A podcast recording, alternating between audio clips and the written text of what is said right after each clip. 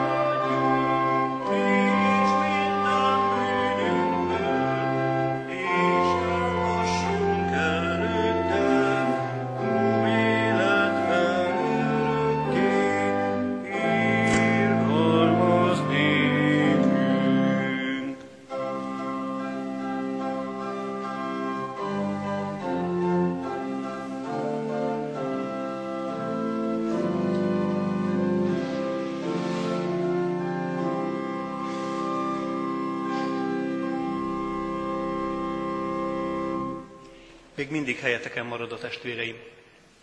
Szívünket emeljük az Úrhoz, imádkozzunk. Urunk Krisztusunk, örömmel jövünk most eléd, mert bár tudjuk, tapasztaljuk, sokszor sokféleképpen védkeztünk ellened és egymás ellen, mégis öröm van a szívünkben azért, mert bár azt mondjuk irgalmaz nékünk, megtartó Urunként ismerünk téged. Örömmel jöttünk most ide a te feltámadásodnak napján. Örömmel jöttünk, mert örömhírt szeretnénk hallani te tőled. És mert bízunk benne, és mert tudjuk, aki hozzád jön, az semmiképpen sem csalatkozik meg te benned. Urunk, most reménységgel kérünk téged. Valóban a te igét hadd szólaljon meg közöttünk, és a te feltámadásodnak örömhíre lehessen életünkben evangéliummá, vezérlő elvé, örök boldogság forrásává. Szentlélek Úristen, kérünk téged, áldj meg minket jelenléteddel, jelenlétedből fakadó világossággal és bölcsességgel. És arra is kérünk, hogy miután ennek az Isten tiszteletnek vége van, te maradj továbbra is velünk, továbbra is bennünk. Emlékeztető minket a Krisztus szavaira. Amen. Testvéreim, mielőtt még az Úr igéjét olvasnám közöttetek, Heidelbergi KT 45. kérdését és az arra adott feleletet olvasom először. 45. kérdése Heidelbergi KT-nak így hangzik. Mit használ nekünk Krisztus feltámadása? Az erre adott válasz pedig. Először feltámadásával legyőzte a halált, hogy minket részesíthessen abban az igazságban, amelyet nekünk halálával szerzett. Másodszor az ő ereje most minket is új életre támaszt fel, és harmadszor Krisztus feltámadása, ami dicsőséges feltámadásunknak bizonyos zálog a számunkra. Most gyertek testvéreim, és helyetekről fennállva, felállva hallgassátok meg Istenünknek azt az igét, amelynek alapján szent lelke segítségével szeretnék közöttetek szólni egy gondolatot, és amely megvan írva Pálapostolnak korintusiakhoz írt első levelében, a 15. fejezetben, annak válogatott verseiben, a következőképpen. Ha pedig Krisztusról azt hirdetjük, hogy feltámadt a halottak közül, hogyan mondhatják közületek némelyek, hogy nincs halottak feltámadása? Hiszen ha nincs a halottak feltámadása, akkor Krisztus sem támad fel. Ha pedig Krisztus nem támad fel, akkor hiába való a mi igehirdetésünk, de hiába való a ti hitetek is. Ám de Krisztus feltámadt a halottak közül, mint az elhunytak zsengéje, mert ember által van a halál, ember által van halottak feltámadása is. Mert ahogyan Ádámban minnyájan meghalnak, úgy a Krisztusban is minnyájan életre kelnek. Így van a halottak feltámadása is. Elvettetik romlandóságban, feltámasztatik romolhatatlanságban. Elvettetik gyalázatban, feltámasztatik dicsőségben. Elvettetik erőtlenségben, feltámasztatik erőben. Idáig az Úr írott igéje. Foglaljátok el héteket, testvéreim!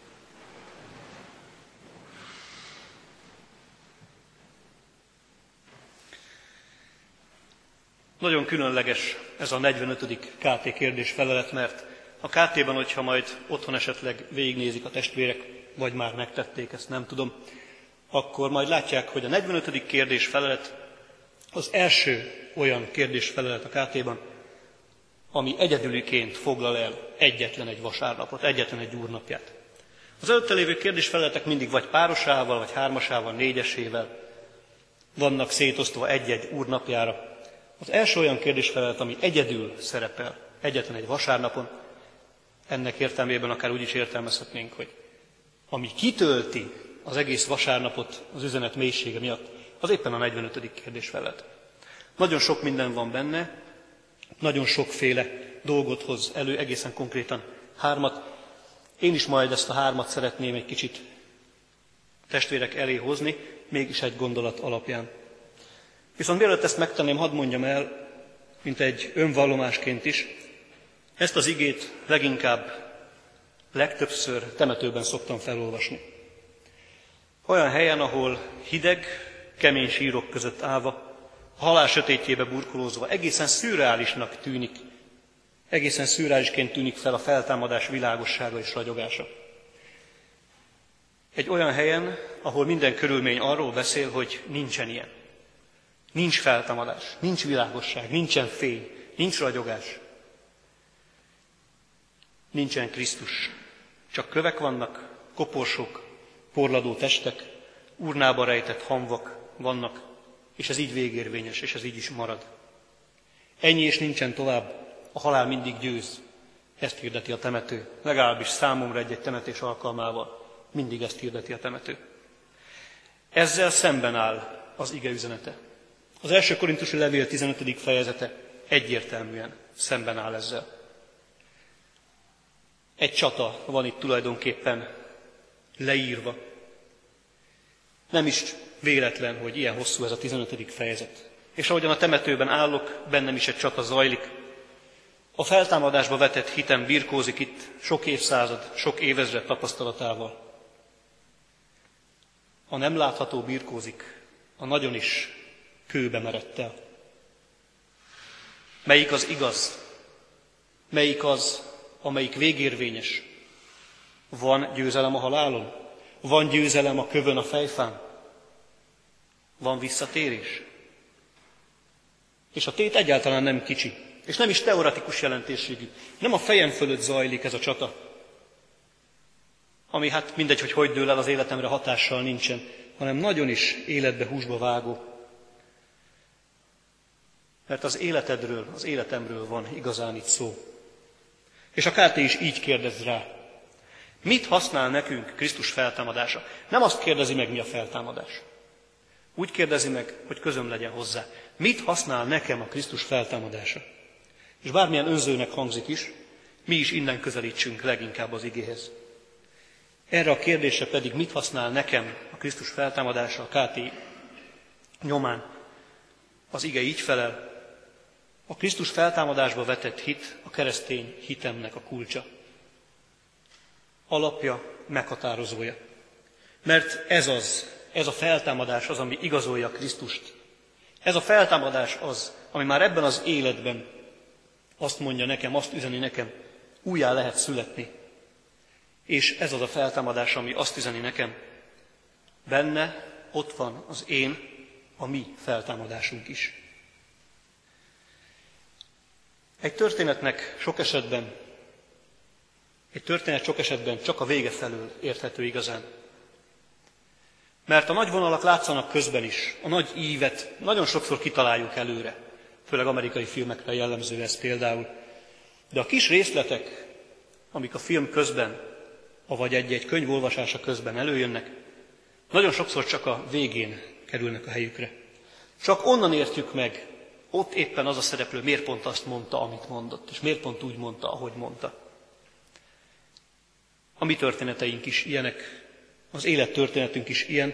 Előre nem nagyon látunk, de ha visszanézünk, akkor fel tudunk benne fedezni nagy mérföldköveket, fel tudjuk benne fedezni az ívet, és látjuk, hogy hogyan vezetett idáig a történet. De mindez a végéről visszafele nézve látszik igazán. Előre nem nagyon működik a dolog. A vége nélkül a történet eme részletei, kis, jelentéktelennek tűnő részletei, csak lógnak a levegőben. Mint egy-egy film, mint egy-egy könyv esetében. Ha jól van megírva a könyv, akkor ezek a részletek csak a végén kerülnek a helyükre. Fentartva az izgalmat, fenntartva a feszültséget, pont úgy, mint az életünkben is. És pont úgy, mint egy gótikus katedrális esetén, annak magasba törő ívei esetén. Hiába az ívek, hiába e templom boltozata is, hogyha középen, a tetején nincsen zárókő, nincs egyetlen egy kő, ami a többihez képest parányinak tűnik, de ami az egészet összefogja, akkor az egész, az összes többi széthullik. Ha nincsen rozetta kő a tetején, a gótikus katedrálisnak, az ívek összefutásának, akkor az ívek sem érnek magukban semmit. Akkor összeomlik, értelmetlenné válik az épület. És a keresztény hit is ilyen. Krisztus feltámadása nélkül, az abba vetett hit nélkül nincs értelme, összeomlik az egész.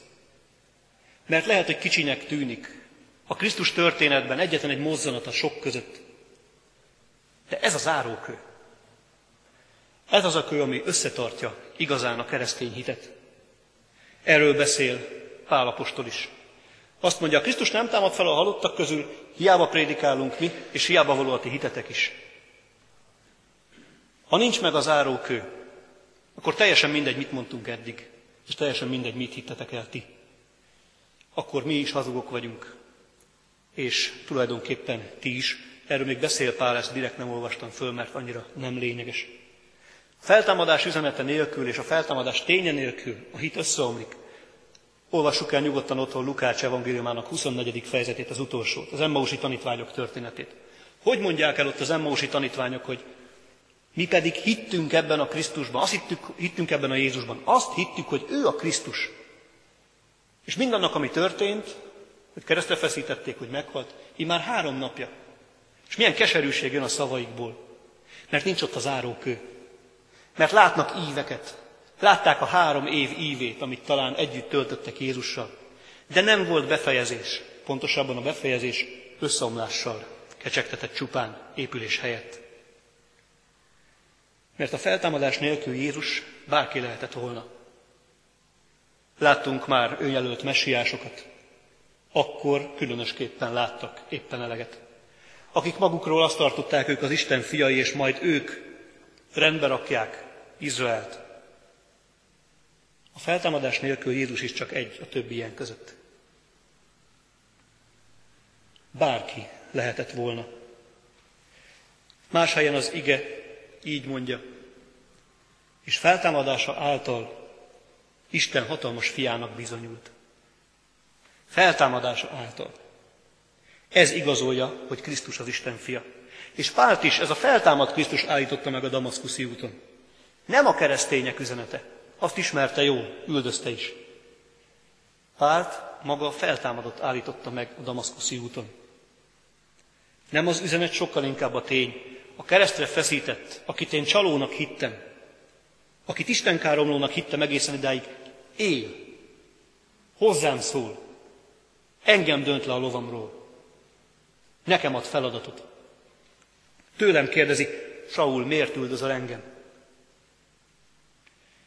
Innen nézve, a feltámadás felől nézve, a feltámadott Krisztus felől nézve, isteni hangsúlyt kap minden, amit ő életében tett és mondott. Itt áll össze a kövek halmaza katedrálissá. Húsvétkor. Ott áll össze az egyébként értelmetlen kövek halmaza katedrálissá, ahol Krisztus feltámad, ahol ez a hit megszületik, ahol ez a hit találkozik a valósággal. Így lesz a rabbiból Krisztus a számomra is, és a számodra is. Így válik életünket meghatározóvá Jézus szava, és nem utolsó sorban kereszt halál, amiről a KT is beszél. Azt hiszem nem túlzok, amikor azt mondom, aki nem ismeri a feltámadottat, az nem, is, az nem ismereti igazán a megfeszítettet sem. Bűnbocsánatunk valósága múlik azon, hiszünk-e, hiszel-e a feltámadottban. Ez tartja össze nem csak hitünk rendszerét, de a keresztény életünket magát is. És ha már itt tartunk, lépjünk is egyel tovább. Feltámadottban való hit az új, az örök élet valóságát is jelenti. Megint csak nem az elvek szintjén. Megint csak nem a fejünk fölött, hanem húsba vágóan. Már itt, már most. Így mondja Korintusi levél. Mert ahogyan Ádámban minnyáján meghalnak, ugye a Krisztusban is minnyáján életre kelnek. Itt és most. Már itt és most. Ez nem csupán a reményteljes jövő ígérete.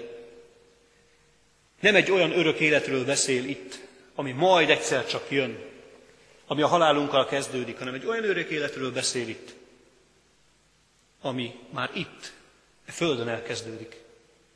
És aminek kiteljesedése igen, majd az Isten országában, az Isten kiteljesedett országában lesz, igen, ez így van. De a valósága már itt van velünk, már itt van bennünk, most is. Jelenlévő valóság. Azaz az örök élet nem a halálunkkor kezdődik, hanem abban a pillanatban, amikor a feltámadt Krisztus megváltónká lesz. Akkor kezdődik az örök élet. Akkor kezdődik a mennyország. Amikor te és én azt tudjuk mondani, azt tudtuk mondani. Krisztusom, te vagy az én megváltóm, te vagy életem ura. Hogyan a KT mondja, az ő ereje most minket is új életre támaszt fel. Az ő ereje most minket is új életre támaszt fel. Nem majd valamikor a ködös jövőben, hanem itt, a jelen valóságban. Ott, ahol nagyon sok minden ellentmond ennek, ott, ahol nagyon sok minden azt üzeni, nem is kell változzál. Nem kell mássá lenned, úgysem fejlődsz. Azt mondja, új életre támaszt fel, itt és most. Hozhatnék erre nagyon-nagyon sok példát a gyülekezetünkből is. Hozhatnék erre példát kicsit messzebbről is, nagyon mélyről megtért emberek életéből. De én mégis egy olyan példát hozok, ami talán elsőre nem is tűnik annyira jónak. Még a vecsési gyülekezetben voltam én is, amikor az egyik társunk, aki presbiter lett időközben, elmondta, hogy ő tulajdonképpen hogyan is tért meg. Egy hívő család gyermeke volt, gyermekkorától kezdve a hídben nevelték, és ő úgy fogalmazott, lehet, hogy nekem még nehezebb volt megtérnem. Lehet, hogy nekem még nehezebb volt elfogadnom azt, hogy nekem is meg kell halni, és új életre kell feltámadni. Mert minden azt sugalta, jó úton vagyok. Ilyen családban növök fel. Nem kérdés számomra, rengeteg minden az Úristennel kapcsolatban. Ismerem is őt. És mégis én, aki jó vagyok, aki jónak tartatom magam, mert egy csomó elvárásnak megfeleltem a gyülekezetben, a családomban, és még talán az Úristen előtt is. Ő mondta ezt, nekem a jóságból kellett meghalnom és feltámadnom. És ez valami nagyon érdekes dolog. Tarthattam volna magam jónak, joggal, mint a gazdag ifjú. Ifjúkorom óta megcselekedtem mindezeket, Uram. Hát mit cselekedjek még, hogy az enyém legyen az örök élet? Menj el, add el minden vagyonodat, ott szét a szegények között, aztán gyere és kövess engem. Ezt mondta el az, ez az ifis társam is. Nekem ebből kellett megtérni. Nekem ebből kellett meghalni és új életet támadni föl, hogy az én jóságom, a magamban való törvénynek megfelelésem nem elég. Innen kellett kijönni, innen kellett meghalni és feltámadni.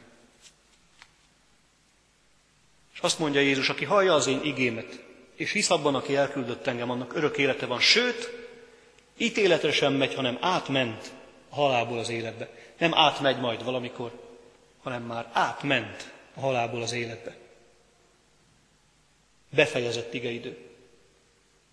Végérvényesen. Szóval mi hasznunk van Krisztus feltámadásából? Az, hogy van halál az élet vége előtt, és van feltámadás új életre, még a halál előtt. Ez az igazi nagy csoda. Életek újjászületése. Biztos lehetsz a dolgodban. Van új örök életed, mert van feltámadott Krisztusod. Ezt ábrázolja ki, bár mostan Isten tiszteleten nincsen. Talán egy kicsit háttérbe is szorul, de ezt ábrázolja ki a keresztség sákramentuma. Én, aki idejövök, hogy néhány csepp víz érje a homlokomat, ezzel a cselekedettel azt fejezem ki, és az Úristen felém azt fejezi ki. Meghalok a régi életemre nézve, és feltámadok új emberként.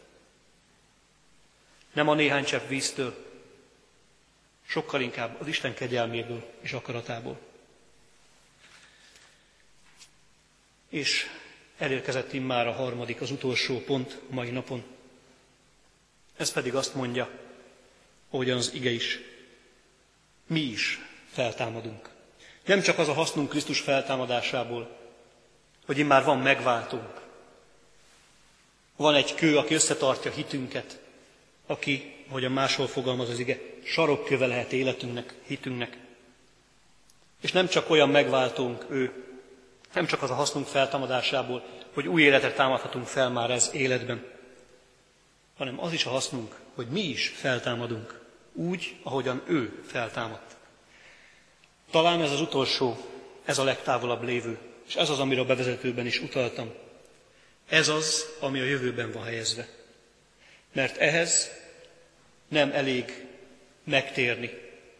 Ehhez a feltámadáshoz ténylegesen, fizikailag is meg kell halni.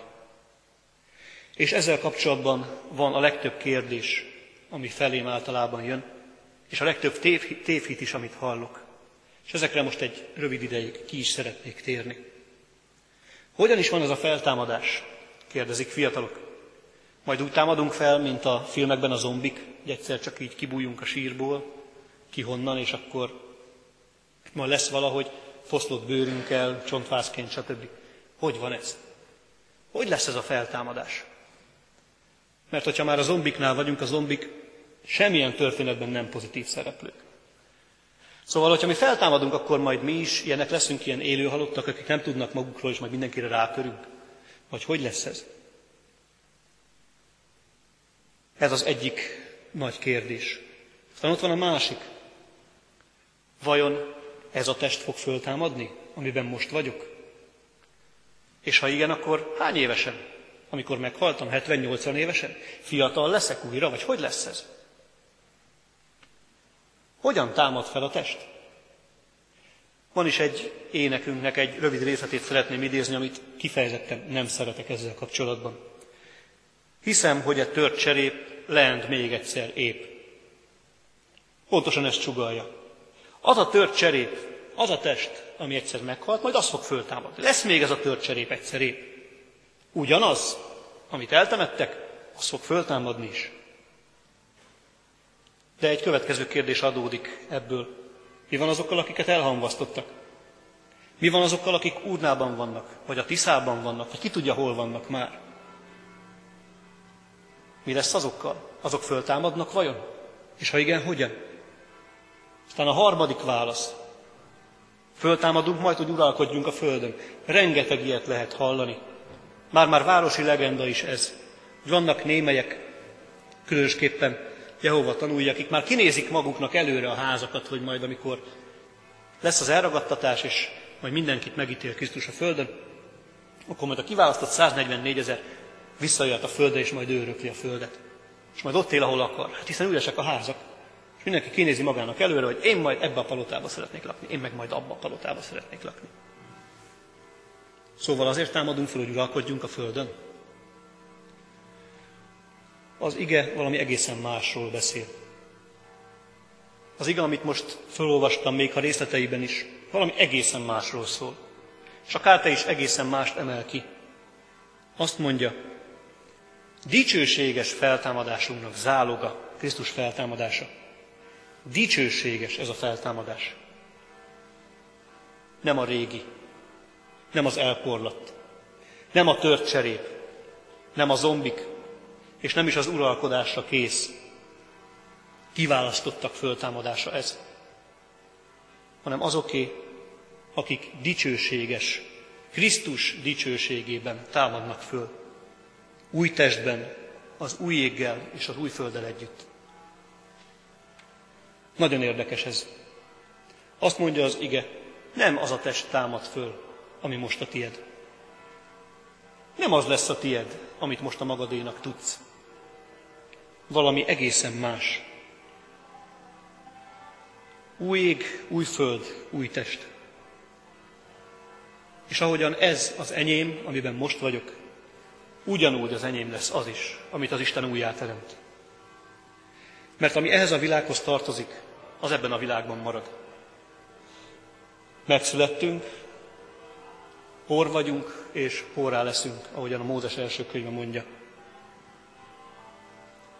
Nem ez a test támad fel, hanem egy új. Ahogy a Jobb könyvében is lehet ezt olvasni, és ez nagyon érdekes ez a kifejezés, ami ott szerepel. Bár veseim megemésztetnek, testemmel látom meg az Istent. Nagyon jól tudja Jobb azt, ha meghalok, el fogok porladni. Ez nem kérdés. Ilyen értelemben az üzenet, a temető üzenete hiteles. Az, ami egyszer a sírkő alá került, az ott marad. Viszont azt mondja Jobb, testemmel látom meg az Istent. Én látom meg az Istent. Hogy van ez? Lehet, hogy valami másról van szó. Új égről, új földről, új testről. És azt mondja az ige, hogy igen. A Krisztus ennek az áloga, mint első zsenge. Ismerik a testvérek a húsvéti történeteket. Úgy megy be Krisztus a tanítványok közé, hogy zárva van az ajtó, és mégis eszik velük együtt. az ő teste, de már nem az, amit a keresztre feszítettek. Nem ugyanaz, még ha ugyanolyannak látszik is. És ismerjük a történeteket. Hányszor nem ismerik föl, egyszer az asszonyok nézik kertésznek, egyszer az emmausi tanítványok nem ismerik fel, csak a nap végén lehetne még sorolni, ki mindenki nem ismeri fel őt feltámadottként. De egyszer csak eljön az idő, amikor felismerik őt az új testben. Mi utána jövünk ebben a sorban, de jövünk. És ez a mi reménységünk. Nem csak lelkünket váltotta meg az Isten, de a testünket is Krisztus feltámadásával. Nem csak a lelkünk az, ami romolhatatlan. Ennyire lehetnénk gnosztikusok is, akik azt mondják, a testtel nem kell törődni, a lélek a lényeges.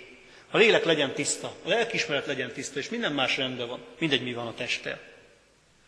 Az ige azt mondja, testünket is megváltja az Isten, pontosan Krisztus feltámadásával. Ezért támadhatunk majd fel mi is új testben. Mert az ember csak önkényes alapon osztható fel testre, lélekre, szellemre. Érezzük, hogy ezek együtt vagyunk mi. Vagy van közöttetek olyas valaki, aki teljesen hermetikusan külön tudná ezt a hármat választani?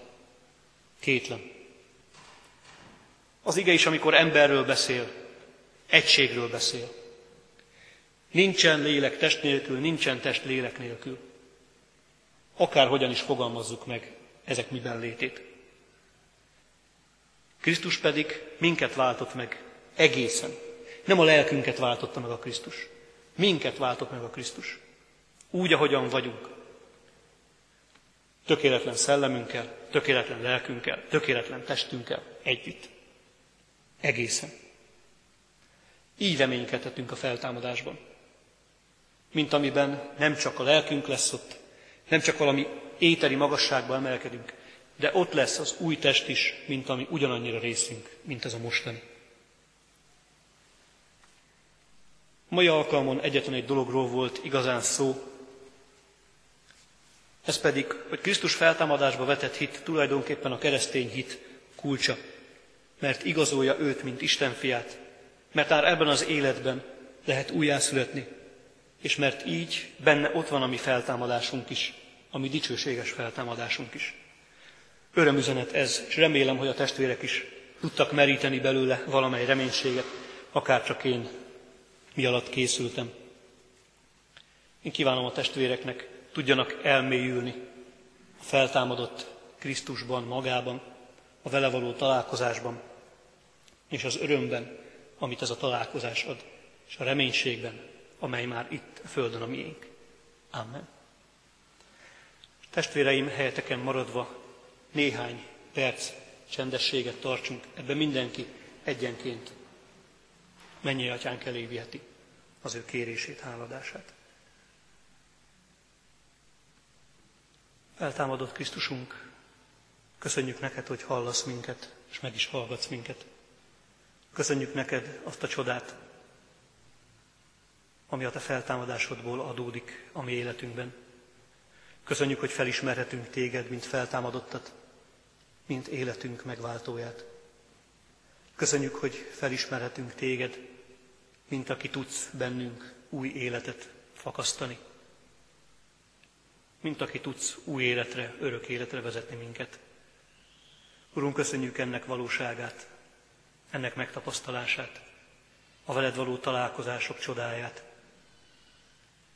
amiket csendességeinkben, amiket Isten tiszteleteinken, amiket úrvacsorai közösségeinkben, amiket keresztelések alkalmával élhetünk át újra és újra veled. Urunk, köszönjük, hogy Te velünk vagy minden napon a világ végezeteig.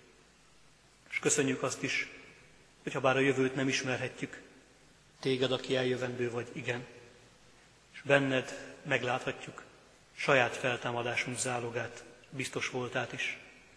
Urunk, köszönjük, hogy minket egészen váltottál meg, és feltámadásodban ott van a mi testünk feltámadása is.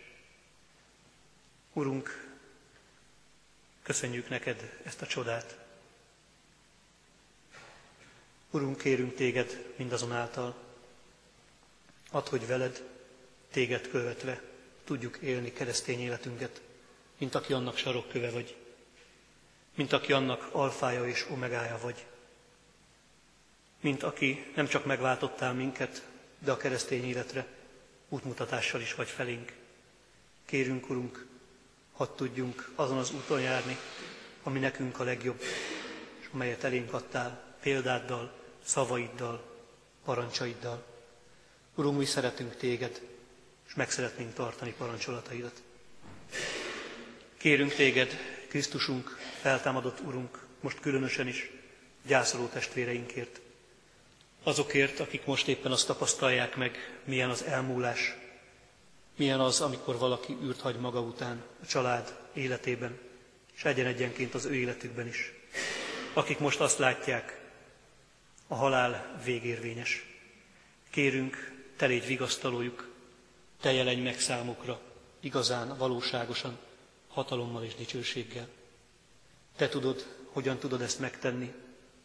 Kérünk, Krisztusunk, te cselekedj az ő életükben, őket gyászokban. Ugyanígy kérünk beteg testvéreinkért, és mindazokért, akik bármilyen erőtlenséget hordoznak. Legyen az anyagi teher, legyen az lelki teher, legyen a bűn nyomasztó terhe. Kérünk Krisztusunk, te légy gyógyítójukká, te légy szabadítójukká.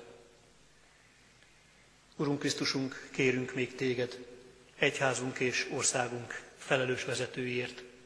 Adj nekik bölcsességet, adj nekik tisztállátást, és Urunk, nekik is te jelenj meg, feltámadott Úrként. Kérünk téged, adj nekik bölcsességet. És Urunk, hadd kérjünk még gyülekezetünkért is, annak gyarapodásáért. Urunk, a mi üzenetünk nélküled erőtlen. A mi szavunk a Te erősi, megerősítésed nélkül hatástalan. Kérünk, Urunk, hadd tudjunk úgy szólni, hogy Téged mindig segítségül hívunk. Hadd tudjunk úgy evangéliumoddal mások felé szolgálni, hogy ebben az evangéliumban ott vagy Te is. Urunk, kérünk Téged, így erősíts minket napról napra, hitünkben, feltámadott Úrként.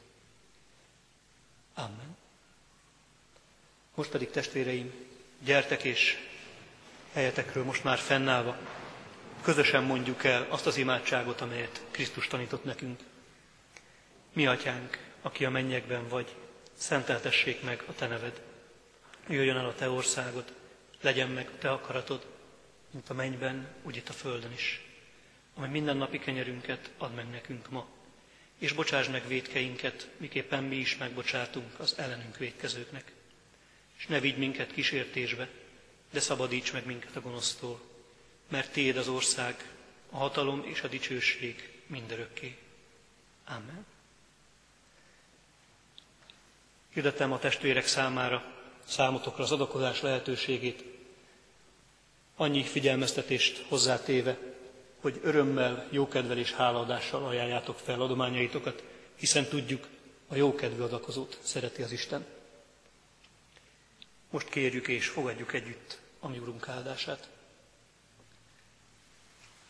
Testvéreim, kegyelem adassék mindazoknak, akik el nem múló szeretettel szeretik a mi Urunkat, a Krisztus Jézust. Amen. Isten tiszteltünk végén őt, a feltámadott Krisztus dicsérjük énekszavunkkal. 356-os számú dicséretünknek mind az öt verszakát énekelve, jól ismert dicséret ez. Felvirat áldott szép napunk, ma teljes szívvel vígadunk.